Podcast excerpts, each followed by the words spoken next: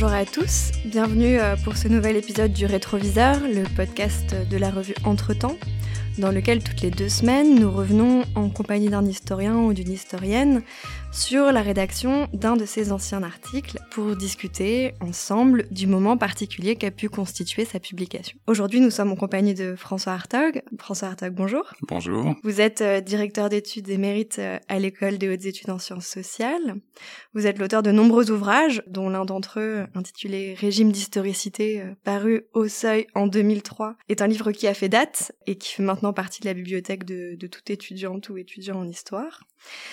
Euh, ce livre témoigne du, du, programme de travail auquel vous vous êtes consacré à partir des années 2000 autour de cette question de l'historicisation du rapport des sociétés au temps. Programme de travail qui est encore le vôtre aujourd'hui puisque vous avez fait paraître à la fin de l'année dernière, en 2020, un nouvel ouvrage intitulé Chronos, l'Occident aux prises avec le temps. Mais alors aujourd'hui, vous n'êtes pas vraiment là pour nous parler de ces régimes d'historicité. Vous êtes là pour nous parler d'un texte que vous avez écrit alors que vous travaillez dans les années 1970 au sein de l'équipe du Centre de recherche comparé sur les sociétés anciennes de l'EHESS. Et ce texte dont on va parler aujourd'hui répond au joli nom de Le bœuf autocuiseur et les boissons d'Arès, et il a été publié dans un ouvrage collectif dirigé par Jean-Pierre Vernant et Marcel Détienne, intitulé La cuisine du sacrifice en pays grec, paru donc en 1979 chez Gallimard, dans la collection Bibliothèque des Histoires. Et pour le présenter, ce texte, euh, on a un peu hésité sur le bon terme à adopter. On savait pas vraiment s'il rentrait dans la catégorie d'un article. On savait pas si c'était une contribution, si en fait s'il correspondait à la mise par écrit d'une intervention. Il est assez mystérieux ce texte. Et euh, ce qu'on aimerait savoir, c'est vous, vous le rangeriez dans quelle catégorie ce texte? Euh, La catégorie cuisine, comme son, puisqu'il est rangé dans cette rubrique. Non, il n'est pas, il n'a rien de mystérieux. Euh, il est, alors il n'a pas été publié euh, avant cette publication collective. Mais cette publication collective, elle a été élaborée pendant plusieurs années, euh, justement dans le cadre du centre de recherche comparé sur les sociétés anciennes, euh, dirigé par Vernon. Et c'était l'époque où encore on faisait, se faisait des enquêtes collectives. Et une de ces enquêtes, Vernon en a mené plusieurs sur la guerre, sur la terre, etc. Euh, une de ces enquêtes a été consacrée au sacrifice. Et donc il y a eu pendant plusieurs années des rencontres, on appelait séminaire, mais c'était très, très informel, euh, des rencontres autour de cette question du sacrifice dans une perspective comparatiste. Et donc il y a eu des tas, de gens qui sont intervenus, des, un certain nombre d'anthropologues en particulier, et l'objectif était bien sûr de reprendre euh, la problématique du sacrifice grec dans le, dans le cadre de ce qu'on appelait alors l'anthropologie historique. Alors, faut peut-être en dire un mot, alors à la fois de l'anthropologie historique, mais aussi de Jean-Pierre Vernant, Marcel Détienne et leur approche de l'histoire grecque, enfin de l'histoire euh, antique euh, en général. C'est-à-dire que comment est-ce que, d'abord, comment est-ce que vous êtes entré dans ce centre, euh, si, si, je puis dire, si tant est que vous y avez habité et, et combien de temps? Oui, oui, j'y ai habité un certain temps. Non, mais et ensuite, comment dire, comment est-ce que ça s'est présenté? Alors déjà, peut-être vous pourriez nous dire comment c'est arrivé dans votre carrière? Et puis surtout, comment est-ce que vous avez été introduit à cette manière de faire euh, des études anciennes et comment est-ce que vous vous êtes saisi donc de ce de ce genre d'objets que sont les, les, les bœufs autocuiseurs qui sont un peu plus des recettes que des recettes de cuisine, on l'aura compris? Oui. Bon, c'est un. J'étais à l'école normale. Euh, j'avais. Je ne savais pas exactement ce que j'allais faire. Euh, je sortais d'un nez de cagne qui sont plutôt éprouvantes. Et, j'avais lu du Mésil, enfin du du Mésil. Alors du Mésil, maintenant il faut préciser puisqu'il y a aussi beaucoup de oui, C'est évidemment Georges Dumézil, donc le, grand spécialiste de la pensée, disons, indo-européenne. Oui, qui a fait cette grande enquête sur ce qu'il appelait l'idéologie hein, des indo-européens et la religion, les religions, la religion grecque euh, archaïque. Et euh, donc c'est un grand, c'est un linguiste d'abord fondamentalement du Mésil, et c'est un comparatiste. Euh, et il s'est intéressé fondamentalement aux épopées et aux, pratiques religieuses. Et donc euh, du Mésil me paraissait infiniment plus intéressant, plus intelligent, plus excitant intellectuellement que les cours très ennuyeux que j'avais absorbés en Cagne d'histoire romaine, qui étaient encore des, parce que les profs d'histoire euh, en Cagne n'étaient évidemment pas des spécialistes de l'Antiquité, et ce qu'ils resservaient, c'était les cours qu'ils avaient eus eux-mêmes à la Sorbonne de, de Jérôme Carcopino. Donc des trucs très événementiels. Oui, enfin l'histoire romaine traditionnelle, ennuyeuse, euh, avec plein de, choses à apprendre, mais sans, sans enjeu intellectuel euh, très substantiel. Et donc, euh, cette, et j'avais lu chez Dumézil, alors avec beaucoup de naïveté, que en Grèce, son système des, des trois fonctions, la fonction royale, la fonction religieuse et la fonction euh, de fécondité, euh, non, la fonction, pardon, royale, religieuse, guerrière et fécondité euh, ne marchaient pas. Notre fonctionnalité ne marchait pas. Et je me disais, encore une fois avec beaucoup de naïveté, mais voilà, c'est ça qu'il faut chercher. Pourquoi ça marche pas ou est-ce qu'on peut le faire marcher? Donc j'avais cette idée d'aller travailler dans cette perspective, disons, d'études de mythologie, voilà et puis, enfin, d'aller travailler, en tout cas, de, m'intéresser, de trouver ça excitant intellectuellement. Et euh, il se trouve que euh, sont arrivés cette année-là, puisque nous étions après 68, c'était en 69 si je ne m'abuse, euh, euh, pour le programme d'agrégation d'histoire, qui devait avoir comme, je sais pas quoi, la religion, la religion grecque archaïque ou quelque chose de ce type, j'ai vu débarquer successivement Vernon, d'Étienne, Marcel d'Étienne et Pierre Vidal-Naquet. Ces dangereux personnages euh, avaient été invités parce que nous étions après 68. Bon, je pense qu'avant 68, enfin avant 68, ils n'ont jamais été invités. Dans les locaux de l'école normale. pour faire surtout pour faire des cours d'agrég. Bon. Et euh, euh donc, je, moi, j'étais tout jeune à l'école. Je passais par la grecque à ce moment-là je me suis risqué à aller vivre ces, cours, ces, ces conférences, ces cours. Bon. Et alors les, les, vrais agrégatifs me regardaient de, avec euh, suspicion, dire qu'est-ce qu'il vient faire, ce jeune Melambec, etc. Bon, l'attitude normale dans ce genre de groupe. Et mais enfin bon, j'y suis allé et j'ai été saisi, séduit par Vernon d'abord, c'était justement le moment où il commençait à travailler sur les Hésiode, Prométhée, le sacrifice précisément. Mais Vernon m'a paru inabordable très humainement. Oui, oui, oui. c'était totalement erroné comme perspective, mais il était impressionnant parce qu'il était là. Il était. C'était encore à l'époque où les gens portaient des cravates. Euh, il était. Même après 68. oui, oui, oui, encore un peu après. Enfin, il avait beaucoup d'allure, beaucoup de. de, de, de c'était un modèle quand même plutôt euh, université Troisième République. C'est-à-dire des gens qui savaient parler, qui savaient présenter des choses. C'était Lévi-Strauss, c'était comme ça. Enfin voilà, c'est ces générations-là. Bon. Et puis euh, est venu d'Étienne, qui lui euh, travaillait sur, euh, je ne sais plus quel mythe, peut-être c'est les... non, il n'était pas encore dans les jardins d'Adonis, je ne sais plus. Enfin, un mythe, des, mythes.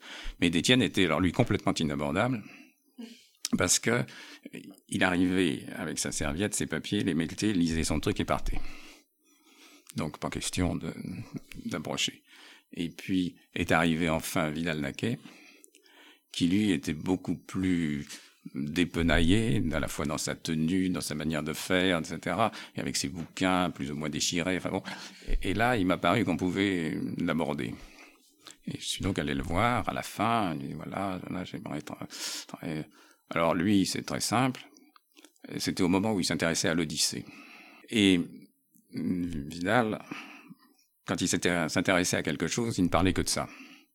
Donc il m'a dit, bah, vous allez faire un mémoire de, maîtrise euh, sur l'Odyssée. Bon, voilà. Et c'est comme ça que je me suis embarqué à travailler sur les Phéaciens dans l'Odyssée, ce qui me plaisait bien. Et euh, c'est parce que c'est un peuple de passeurs, enfin bon, euh, de marins, de passeurs. Et c'est comme ça que j'ai commencé à suivre les séminaires des uns et des autres et que j'ai peu à peu intégré ce, ce, petit groupe qui était encore un petit groupe euh, à l'époque. Voilà. Et du coup, je n'ai pas fait euh, de, du tout ce que en allant du côté du Mésil, j'ai pas du tout renier du Mésil, mais c'était c'était autre chose et c'est beaucoup plus imposé la dimension euh, justement anthropologique. Donc vous étiez un des plus jeunes de l'équipe? Non, on était à peu près, il y avait tout un petit groupe qui était à peu près du même âge. Il y avait Pauline Schmidt-Pantel, il y avait Alain Schnapp, euh, il y avait la femme d'Alain Schnapp, il y avait quelqu'un qui était un peu plus âgé qui est mort, qui était Jean-Louis Durand, qui a participé à, ce livre. Euh, c'était les, enfin c'est les, baby boomers quoi, voilà. Donc vous arrivez dans cette équipe, euh, vous suivez le, les séminaires, disons, mmh. euh, et donc euh, comme l'explique Détienne dans la première contribution à ce volume, commence un programme de recherche autour de la question du sacrifice. Oui. et vous, vous êtes intégré dans ce programme à partir de la lecture d'Hérodote autour du sujet des, des sites. Ou alors c'est c'est vous qui avez euh, proposé ça? C'est oui. vous l'a proposé Oui, non, euh, c'est moi. Parce que bon, moi j'avais commencé à travailler sur Hérodote. Euh, et... On peut rappeler que ça a été l'objet de votre thèse d'état, de oui, l'écriture de l'autre chez Hérodote. Donc on comprend que c'était dans le processus. Vous aviez un corpus déjà. Euh... Oui, enfin j'ai commencé à travailler euh, en pensant véritablement en 73 par là. 73, 60, oui, par là. Et peu à peu, le sujet s'est forme. Là aussi, ça s'est pas fait en une seconde. Parce qu'au départ, c'était plutôt euh, Hérodote et le problème de la... Un peu une question qui m'avait été suggérée par Moses Finlay, avec qui j'avais parlé, autour de pourquoi les Grecs ne sont pas devenus une nation bon, ce vieux problème de, de l'historiographie du 19e siècle euh, qui a tant tourmenté les Allemands. Et qu'est-ce que c'est qu'être grec? Bon, voilà. Et, puis ça s'est transformé parce que à la suite d'un voyage que j'ai fait euh, autour du monde, l'anthropologie a pris plus de place et c'est devenu les sites d'Hérodote. Donc les sites qui sont, euh, qui sont un ces peuple. ces peuples de la mer Noire, du Nord, de la Russie euh, méridionale, et les sites qui ont été un peuple, un peuple, un ensemble de populations euh, très qui a, beaucoup compté. Et euh, que les Grecs connaissaient, parce que tous les Grecs qui étaient installés sur les bords de la mer Noire étaient en rapport avec des, sites S-C-Y-T-H-E, S, hein, des sites euh, qui euh, donc ils, étaient, ils, avaient de véritables rapports avec eux. Bon, mais euh, les sites m'ont particulièrement intéressé parce que Hérodote leur donne un statut tout à fait singulier dans ces histoires. Parce que les sites, pour le dire d'un mot, ce sont des nomades. Alors ils sont pas tous nomades, etc., etc., mais peu importe, ils, ils incarnent le nomadisme. Et le nomadisme, euh, c'est la chose la plus étrange, euh, la plus exotique pour un grec. Pour un grec pour qui il n'y a justement de vie civilisée, de vie bonne, que dans une cité. Alors des gens qui n'ont pas de cité, dont l'existence se passe en dehors de cité, des gens qui ne cessent de se balader, des gens, bon, c'est tout à fait étrange. Alors on peut les, les, appréhender sur un mode complètement négatif en disant ils n'ont pas ceci, ils n'ont pas cela, ils ne savent pas, ils ignorent, etc. Bon, alors ça c'est le, disons c'est la figure négative de la de l'altérité. Du barbare. Oui, mais ils sont même parce qu'ils peuvent être barbares, sauvages. Enfin, il y a tout, on peut trouver des gradations. Parce qu'il y a même des sites anthropophages, enfin bon, prétendument. Mais euh, on peut aussi leur attribuer quelque chose de singulier. Et c'est au fond ce que va faire Hérodote. Mais alors c'est là que c'est très intéressant, c'est que du coup, donc vous prenez l'objet site euh, sous l'angle, donc qui est l'angle de cet ouvrage collectif, celui du sacrifice, qui est important. On comprend bien pourquoi c'est important à la lumière de ce que vous venez de dire, parce que le sacrifice c'est évidemment aussi ce qui fait la cité, ce qui, ce qui mmh. l'unifie d'un point de vue religieux, parce que c'est une cérémonie euh, qui est partagée. Mais du coup, ça veut dire aussi qu'on considère les sites uniquement à travers des yeux grecs et en particulier à travers euh, les yeux d'Hérodote. Donc, comment est-ce que c'était quoi, disons, l'idée euh, ou la thèse ou en tout cas le propos que vous vouliez euh, apporter à cet ouvrage collectif, disons, à cette entreprise autour du centre de, de, à l'époque? Oui. Donc, les sites n'étaient pas d'emblée prévus dans ce volume. Ils ne faisaient pas partie de l'enquête sur le sacrifice en tant que tel, puisque justement Vernon s'intéressait à la dimension centrale du sacrifice, comme définissant pour les Grecs ce sacrifice sanglant du bœuf laboureur, définissant les normes de la vie en cité et les réglant aussi, à travers Hésiode, Prométhée, etc., les rapports entre les hommes et les dieux. Et en gros, le, point essentiel, c'est que le, sacrifice marque euh, la reconnaissance par les hommes mortels de leur statut, puisque les hommes ont besoin de manger. Et ils ont besoin de manger de la viande, euh, la nourriture garnée, comme ils ont besoin d'avoir du blé et de manger du pain. C'est symétrique. Et alors que les dieux, eux, se contentent des fumées euh, des, sacrifices, parce qu'on peut s'étonner de ce partage inégal. Dans le bœuf, vous sacrifiez, que vous sacrifiez, vous faites brûler les os euh, pour les dieux, donc ils ont la fumée, donc autrement dit rien. Et euh, tout ce qui est bon à manger, ce sont les hommes qui se l'envoient en, en, le partageant. Bon, mais en fait, accepter ce partage, c'est reconnaître son statut de mortel. Donc c'est tout ça que Vernon déploie euh, avec beaucoup de, de, de, de finesse et, de précision sur ce modèle du sacrifice. Et moi, je venais, au fond, avec mes questions, qui étaient de dire, mais qu'est-ce que c'est qu'un sacrifice chez les Scythes Puisque Hérodote parle de sacrifice.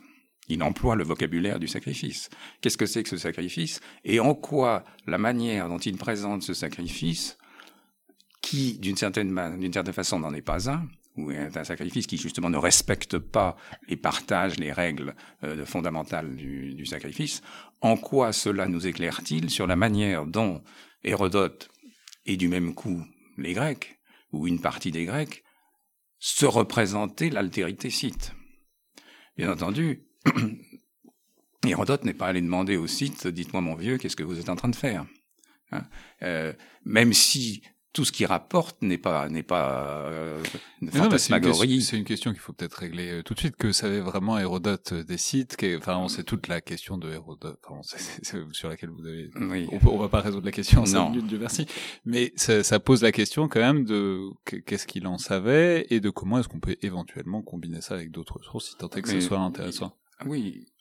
Alors, il en savait il en savait quelque chose. Il est allé dans le, dans le coin, il n'a pas, pas tout parcouru, mais il est allé dans le coin. Donc il a eu des rapports avec justement ces Grecs des cités euh, des bords de la mer Noire, qui étaient en rapport avec les sites, ou avec des sites. Donc, il y a eu des conversations, il y a eu... Alors, mais qu'est-ce que ces gens-là connaissaient? Qu'est-ce qu'ils lui ont rapporté? Comment lui l'a interprété? Bon, très difficile à dire. Bon, et puis après, vous avez bien sûr l'archéologie, qui peut vous donner des éléments, mais qui vous donne pas euh, vous pouvez retrouver, on a retrouvé, oui, les, les tombes, par exemple, les Kourganes, là, ces grands tombeaux royaux euh, ou princiers. Bon, mais ça ne vous dit pas comment se passaient les cérémonies, ça ne vous dit pas comment les gens procédaient, ça ne vous dit pas euh, comment le, le, leur système symbolique était, était, organisé. Alors, je crois qu'il faut ni euh, évidemment s'engager dans la voie de dire Hérodote c'est de la pure fantasmagorie et on n'en sait rien, ni chercher à euh, pas à pas euh, corréler ce que dit Hérodote à ce que l'on peut trouver ou sur les sur les terrains de fouilles et autres. Euh, et, en tout cas, c'est c'est pas ce que j'ai voulu faire parce que au fond, bon, ça m'intéressait pas tellement. Hein. C'est pas par euh, refus, mais ça m'intéressait pas tellement. Parce que ce, que, ce qui m'intéressait, c'était de saisir la manière dont Hérodote construisait ses sites dans son récit. C'était un des points importants du livre, enfin de, mes préoccupations à l'époque et aussi du contexte dans lequel nous trouvions à l'époque sur toutes les études sur le récit, euh, à partir de la linguistique, à partir de l'énonciation euh, euh telle qu'elle avait été formulée par Émile Benveniste c'est-à-dire la manière dont le narrateur intervient dans son récit. C'était, c'est pour ça que j'ai appelé ça les sites d'Hérodote. Ça veut dire cette construction qu'il propose et qui fait sens pour les Grecs. Et, c'est ce jeu, comment lui euh, rend compte d'une pratique, cette pratique des sacrifices qui sont aberrants pour sur bien des points chez les sites, au moins dans la manière dont il le présente, comment donc il met ça en récit, et comment il, est, il peut mettre ça en récit parce que ça correspond à des catégories qui font sens pour, disons, un interlocuteur lambda grec ou un auditeur lambda grec. Voilà. Et ce qui est aussi intéressant, si on entre vraiment dans le détail, euh, en quelque Mhm. sorte, du texte, c'est qu'est-ce que qu'est-ce qui apparaît si choquant, euh, disons pour au point de vue d'Hérodote, pour ce pour dans ce sacrifice? Alors déjà, c'est peut-être l'occasion de préciser qu'il y a des points communs, mais en même temps il y a aussi des différences entre les panthéons grecs et le panthéon scythe tel qu'il est présenté par Hérodote, en tout cas. Et c'est là-dessus aussi que ça, que ça va jouer. Mais du coup, s'il fallait résumer, c'est euh, parce que il faut bien lever un jour le mythe sur cette histoire de bœuf autocuiseur, donc il faut il faut dire les Mhm. choses. Qu'est-ce qui va pas pour Hérodote dans la manière dont les dont, dont les sites font des sacrifices? Alors, il y a beaucoup de choses qui ne vont pas. Euh, D'abord, la manière même de sacrifier. Dans le rituel grec, vous avez justement, euh, Bernard insiste beaucoup, Jean-Louis Durand aussi, il faut obtenir l'accord de l'animal. Hein? Donc il y a toute cette procédure où on amène l'animal et on lui jette de l'eau et des grains sur le front et, et quand il fait comme ça, ça veut dire oui d'accord, je suis d'accord. Comme ça, ça veut dire il hoche la tête de droite à gauche. Euh, oui, parce qu'en grec, ça veut dire oui. Euh, Donc, euh, bon, voilà, enfin, y a, y a- c'est tout le problème de la violence qui doit être contrôlé et d'une certaine façon nié. Bon. Ça, il n'y a, il y a rien de tel chez les sites. Bon, la bête, elle est paf, euh, euh, euh, assommée d'un coup et c'est fini. Euh, il y a euh, après, justement, pourquoi autocuiseur? Alors évidemment, c'est une, une plaisanterie. Ce bœuf qui se fait cuire lui-même, parce que dans le sacrifice grec, on fait ces deux parts et on fait cuire les viandes et on, se sert des os recouverts de graisse dont la fumée va vers les dieux. Donc le, le bœuf, lui, est mis à cuire. Et on en fait évidemment de cette nourriture. Alors après, on retrouve tous les problèmes du cuit, du bouilli, du rôti, etc. euh, Très bien développés quelque temps auparavant par les Strauss. Chez les, chez les sites, non. Il y a, il y a pas ça. C'est-à-dire qu'on a l'impression que justement le bœuf se fait cuire lui-même. Bon, ce qui est une, euh, une qu'il est à la fois le récipient, enfin le, le, le, le- chaudron au fond, et euh, qu'on ne comprend pas ce que on va faire de cette euh, nourriture puisqu'on elle est euh, C'est-à-dire, on, on dépaisse pas, quoi. Non. On n'écarrit Non, pas. non. on- et euh, donc le bœuf, il n'y a pas du tout le, le- ce partage entre les hommes, les dieux et la reconnaissance du statut de chacun. Et il n'y a pas non plus de partage des viandes, puisque le, le bœuf, le, le sacrifice grec, c'est un, c'est un repas commun, c'est un banquet. Bon, c'est pour ça qu'on n'en fait pas tous les matins. Euh, et le, le- partage des, le, le découpe, la découpe des parts est extrêmement importante. Il y a toute une façon de faire. Il y a, il y a les parts d'honneur. On donne, on sert le premier était un tel, on veut honorer un autre, on lui donne une part euh, d'honneur, etc. Bon, donc tout cet aspect festif du sacrifice n'existe absolument pas dans la manière dont Hérodote nous raconte le, le- sacrifice des- chez les Scythes. Donc, ce qui m'intéressait et qui, je pense, pouvait aussi, euh, du coup, euh, avoir un, un intérêt par rapport à la problématique du livre, ce sont les écarts. Bon, euh, puisque, et moi, d'une manière plus générale, euh, dans ma lecture d'Hérodote, qu'il s'agisse des Scythes, des Égyptiens euh, et d'autres encore, de, tous ces, de toutes ces coutumes diverses, c'est de marquer des écarts et de- d'essayer de donner sens à ces écarts par rapport à ce que on peut penser être une pratique grecque ou des normes grecques, et du même coup, en voyant comment les autres font, on a aussi une idée plus précise de ce que les Grecs pensent la bonne manière être la bonne manière de faire. Bon, c'est- c'est pour ça qu'aussi j'ai beaucoup utilisé le miroir. On est, on est là dans des perspectives de, en miroir. Et une perspective comparatiste qui était au cœur des réflexions menées au sein de ce centre, Oui. euh, qui se définissait comme tel. Et c'était assez, assez nouveau, ça, cette dimension comparatiste dans l'anthropologie euh, des Ah, sociétés. Ben, en tout cas, pour l'Antiquité, oui. C'est-à-dire que la... il y avait quand même cette idée euh, qui traînait encore largement, selon laquelle il y avait une exceptionnalité grecque. Bon. Et que les Grecs étaient, alors après c'est Étienne qui a beaucoup joué là-dessus, euh, incomparables. Euh, dire les Grecs, on peut non pas pour les ramener à des sauvages, bon, c'est tout le côté de l'ensauvagement, mais dire on peut utiliser du matériel euh, mis, en forme par des anthropologues dans diverses sociétés lointaines pour euh, inscrire les Grecs aussi dans, ces grilles de comparaison, euh, pour montrer en quoi ces comparaisons, encore une fois, nous, nous permettent d'enrichir euh, ce que l'on perçoit des Grecs, encore une fois, non pas du tout pour les pour les renvoyer vers un, primitivisme euh, euh, qui serait qui, sur lesquels il faudrait les, les, les, dire mais non vous êtes des primitifs foutez-nous la paix. Non c'était une, espèce de, d'élargissement de perspective et, sortir de cet humanisme que pratiquait la Sorbonne euh, qui était quand même très, très, très étriqué. ce que j'allais dire, c'est on vous a on vous a fiché la paix un peu, euh, enfin du point de vue des des, des élites. Non, parce qu'on parlait, on a, on a fait hmm. une émission avec Violaine Sévillotte il y a pas très longtemps qui parlait de hmm disons des chasses gardées euh, mm. dans la Grèce ancienne et du mm. fait qu'il fallait pas toucher à Delphes si on n'était pas un Delphien euh, tamponné mm. et agréé. Et là, vous, c'est clairement, c'est-à-dire, est-ce que ce que vous vous faisiez avec euh, Vidal non, c'était tellement différent que les épigraphistes ne venaient même pas vous chercher, ou est-ce qu'il y avait quand même cette espèce de, enfin pas pas querelle d'école, mais est-ce que c'était quand même discuté avec les, disons des, des tenants d'une histoire euh, ancienne, une histoire grecque plus académique, disons? Oui, il y avait des problèmes. il y avait des problèmes. C'était, c'était choisir, c'était quand même choisir un camp. Bon. Alors, on prenait pas des risques, euh, on risquait pas le goulag, mais euh, on risquait de pas avoir de poste. Bon. Euh, et c'était, au une voie qui alors, comme elle commençait à exister, bon, grâce à Vernon, un peu, un peu grâce à Gernet, enfin, il y avait quand même une, non pas une reconnaissance, mais quand même, on ne pouvait pas dire ça n'existe pas complètement, ça n'existe pas du tout. Donc la situation était un tout petit peu en train de, de changer, et puis euh, j'ai publié des livres comme ça chez Gallimard.